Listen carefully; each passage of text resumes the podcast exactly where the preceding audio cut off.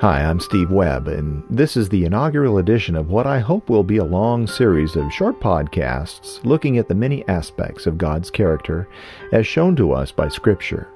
I've long been interested in the many different names of God because each one of those names reveals something about Him.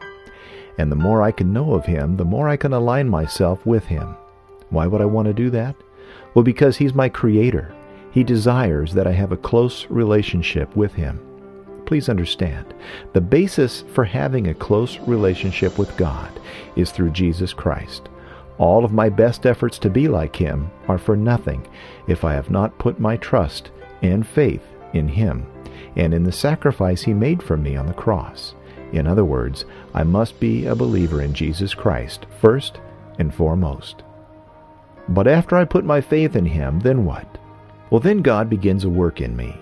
He starts the process of healing me of all the junk the world has heaped on me and that I have accumulated through the bad choices I've made. One of the mechanisms he uses to do this is Scripture. He gave us the Bible for many reasons, and one of those reasons is to show us who He is. And that's what this podcast is all about. I hope you'll come with me as we together discover the depth and width and breadth of who He is as we get in touch with God's character. On this first edition, I'd like to take you to the Old Testament. In Isaiah 32 2, we see a type, or an example, if you will, of Jesus. And here we see him referred to as a hiding place from the wind. I live in Southern California, and here in my area of the world, we sometimes get what are called the Santa Ana winds, and they can be fierce. Gusts over 60 miles per hour are not unheard of in some areas. My job requires that I work outdoors, and some of the areas that I work are some of the worst places to be when the Santa Anas are blowing.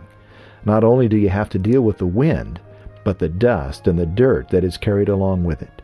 And sometimes it's all you can do just to stay on your feet when the strongest gusts hit you.